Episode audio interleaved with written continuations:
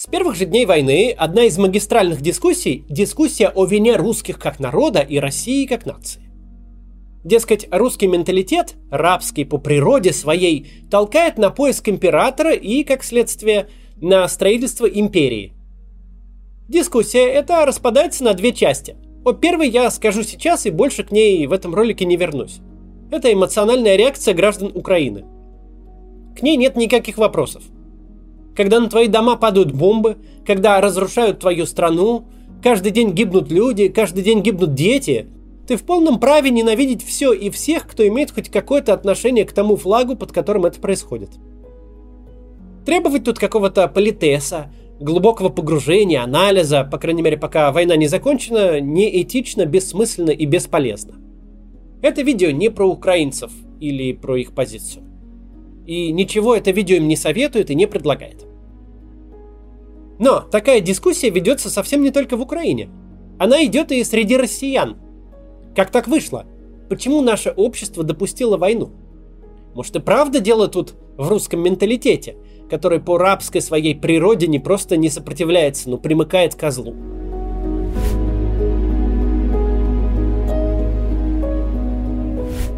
Мы много раз говорили, что менталитета не существует.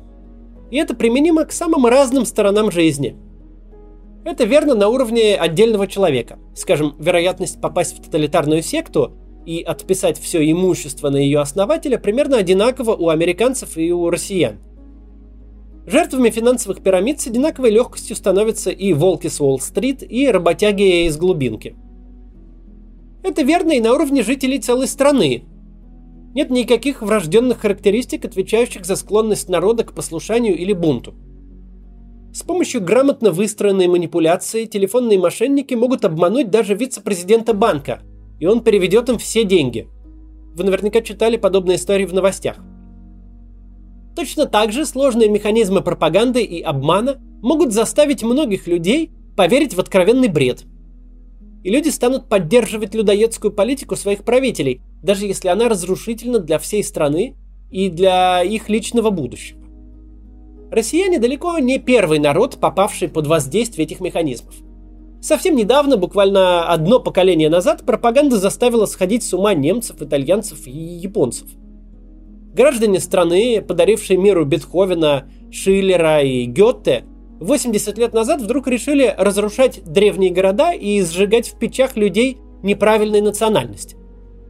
На всю Германию нашлись лишь единицы антифашистов, которые открыто выступали против Гитлера – Разве мы можем списать это на какой-то особый рабский менталитет немцев? Можно посмотреть и на современную карту мира, а точнее на Корейский полуостров. В 40-е годы 20 века Корею просто поделили на две части с помощью линейки. На севере возникла коммунистическая диктатура, а на юге в конечном итоге установилось демократическое правительство.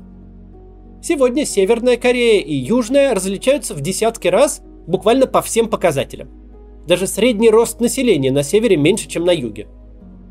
На юге, заметим, тоже не все было гладко. Потребовалось несколько волн антиправительственных выступлений, чтобы избавиться от авторитарных режимов. Казалось бы, что мешает э, соседям повторить этот успешный опыт? Почему они позволяют собой командовать уже третьему поколению семьи Кимов? Семьи, где каждый следующий еще больше упырь, чем предыдущие – да, в Северной Корее чудовищно низкий уровень жизни, балансирование на грани голода и повальные репрессии. Но мы не видим там никаких заметных протестов. Разве можно это объяснить каким-то рабским корейским менталитетом? Ведь в обеих Кореях живут абсолютно одинаковые корейцы. Причем кому-то просто кому-то повезло оказаться с нужной стороны 38-й параллели, а кому-то нет – в конце концов, российский народ, который сейчас обвиняют в рабском менталитете, за один только 20 век устроил три революции. А некоторые считают, что и четыре. В начале столетия сверг самодержавную власть, а в конце уничтожил диктатуру КПСС. Фабрика пропаганды тщательно по кирпичику создавалась несколько десятилетий. И пока успешно выполняет свою функцию.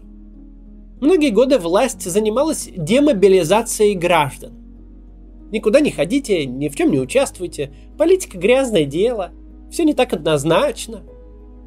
Ну и совершенно логично, многие россияне по-прежнему плывут в привычном пропагандистском русле, не пытаясь самостоятельно искать и критически оценивать информацию. Но и те, кто все понимает, а таких людей немало, не выходят на массовые акции. Ведь чтобы началась э, какая-то активная протестная активность, должны сложиться несколько факторов. И это абсолютно не зависит от того, в какой стране происходит дело. Сейчас в этом, в этом всем будем разбираться, но сначала э, небольшая реклама. Ресурсы 21 века – это люди и технологии. Чтобы препятствовать оттоку IT-специалистов, правительство вводит беспрецедентные меры поддержки для российских IT-компаний. Льготные кредиты, отсрочку от армии, освобождение от налогов – Неважно, остались вы в России или уехали, профессия в IT позволит вам найти работу в любом уголке мира.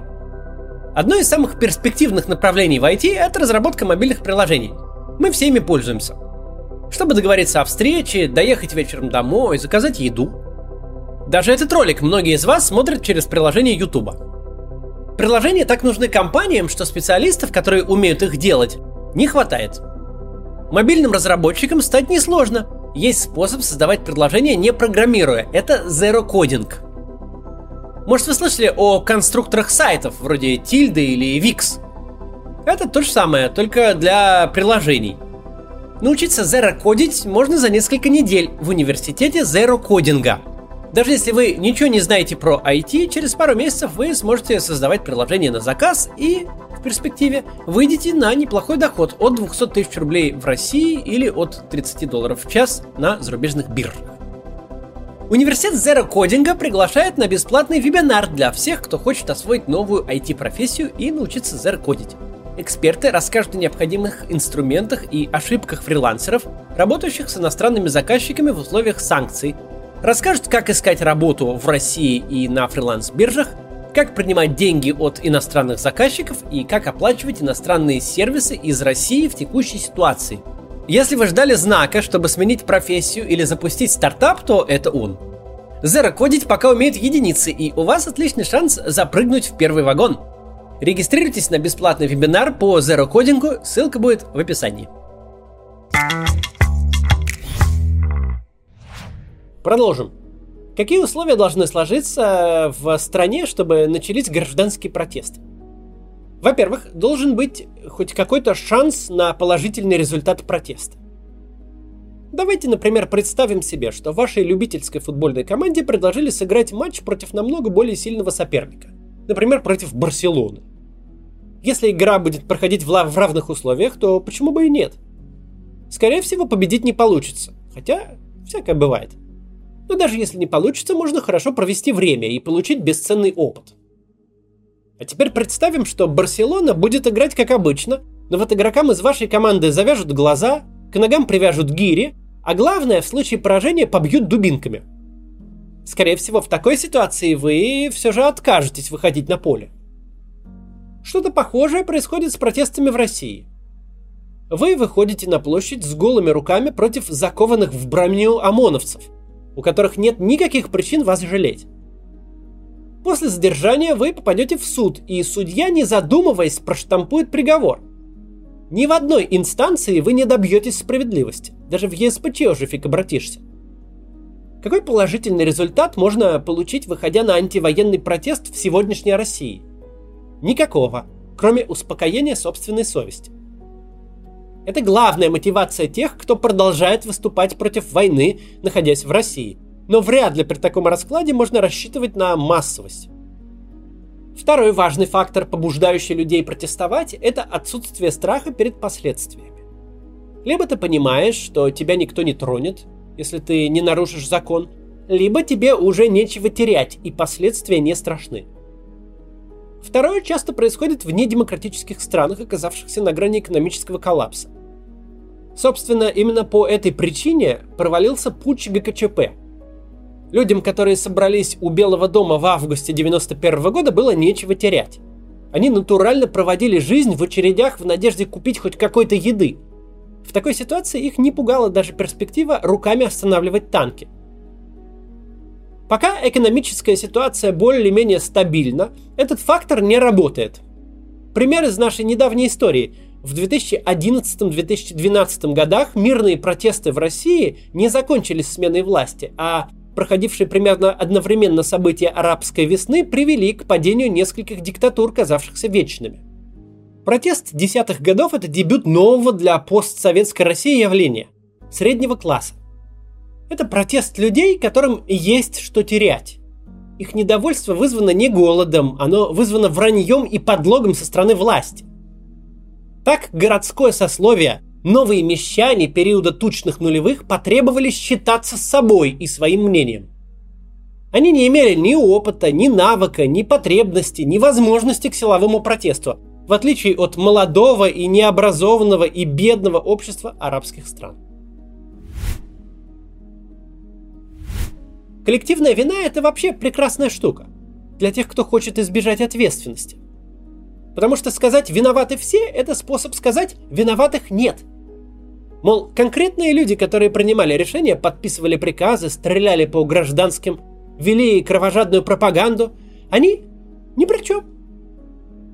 Что случившееся случилось не потому, что кто-то что-то сделал. Нет, это стихийное бедствие – на вроде землетрясения или лесного пожара. Так сложились обстоятельства. Народ сошел с ума, и ничего с этим народным цунами нельзя было поделать.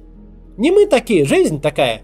Не мы перевернули представление о добре и зле. Не мы погубили свою страну за возможность ночевать в нелепых дворцах. Не мы построили ту систему, которая привела к войне. Мы, министры, депутаты, олигархи, пропагандисты, президент – Такие же жертвы истории, как фрезеровщик из Омска. И сделать могли ровно столько же. Ничего. Это все неправда.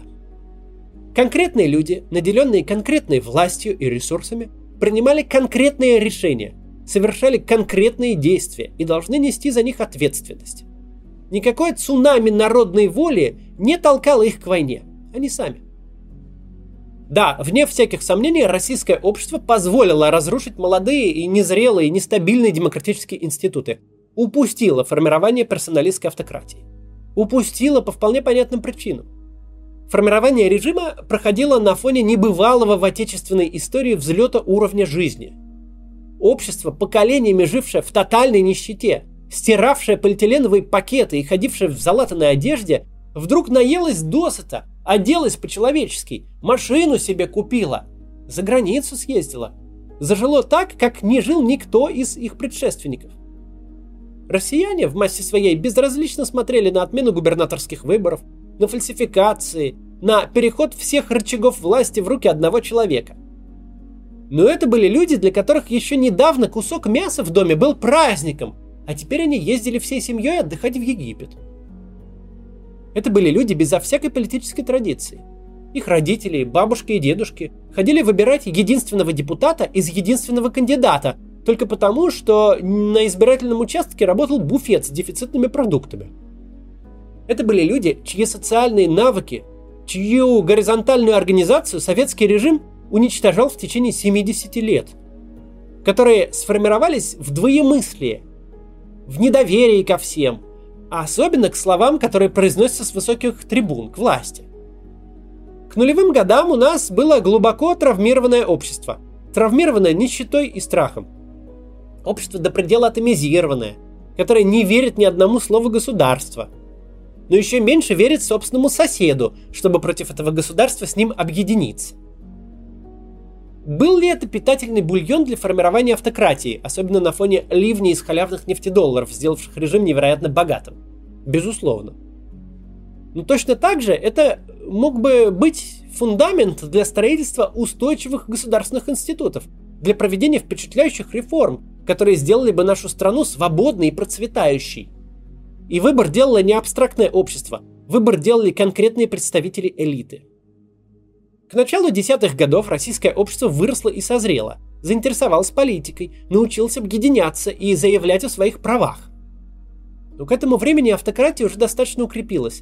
режим успел замкнуть на себе слишком много интересов, и что-то с ним сделать стало очень сложно. Состояние российского общества в период формирования автократии – это не врожденное его свойство. Это не какой-то рабский ген, из-за которого мы без государя-императора прям жить не можем. Нет. Это результат самого масштабного, самого продолжительного и самого жестокого тоталитарного эксперимента в человеческой истории. Эксперимента под названием «Советская власть». После краха этого эксперимента можно было сделать всякое.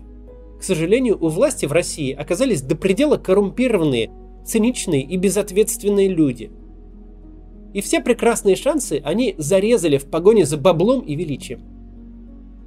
Конец путинского режима тоже подарит нам нездоровое, глубоко травмированное общество, пережившее войну и поражение в ней. Но будущее нашей страны будет зависеть не от мифического менталитета, а от воли тех, кто будет проводить реформы, кто будет у власти. Проблемы можно решать, а можно ими оправдывать бездействие – результат будет прямо противоположным. Понятно, почему популярны простые объяснения. Ведь разбираться с реальными виновниками произошедшего и анализировать причины того, что случилось, сильно труднее, чем сказать «виноваты все, этот народ сломался, несите новый». Но с этой логикой есть две проблемы. Во-первых, народ никуда не денется, Россия останется на своем месте вместе с людьми, которые в ней живут. Во-вторых, и в главных, эти выводы просто неверны, Упрощая таким образом реальность, мы начинаем жить в вымышленном мире. Вчера у нас был выпуск о том, как э, пропаганда на самом деле работает в обе стороны. История про менталитет это как раз тот случай, когда пропаганда влияет на своих противников, вовлекая их в собственный нарратив. Для российской пропаганды позиция о том, что это сломанный российский народ жаждет войны, хороша сразу по двум причинам. Во-первых, тогда получается, что политическая верхушка не совершает безумное преступление в попытке уцепиться за власть, а выполняет народную волю, практически свою работу. А во-вторых, когда источник зла не конкретные люди, а абстрактная сущность под названием народ, когда зло лежит в самой природе народа, тогда зло становится непобедимо. Оно будет существовать всегда – ведь зло не создается конкретными людьми и не связано с ними. Оно не исчезнет с их ходом. Оно буквально записано в геноме десятков миллионов людей, а значит, даже со сменой власти будет воспроизводить само себя. Но это вранье. Нет никакого менталитета. Нет никакого кровожадного народа. Это зло создано конкретными людьми. Его бы не было, если бы не они, и зло это потерпит поражение вместе с Путиным.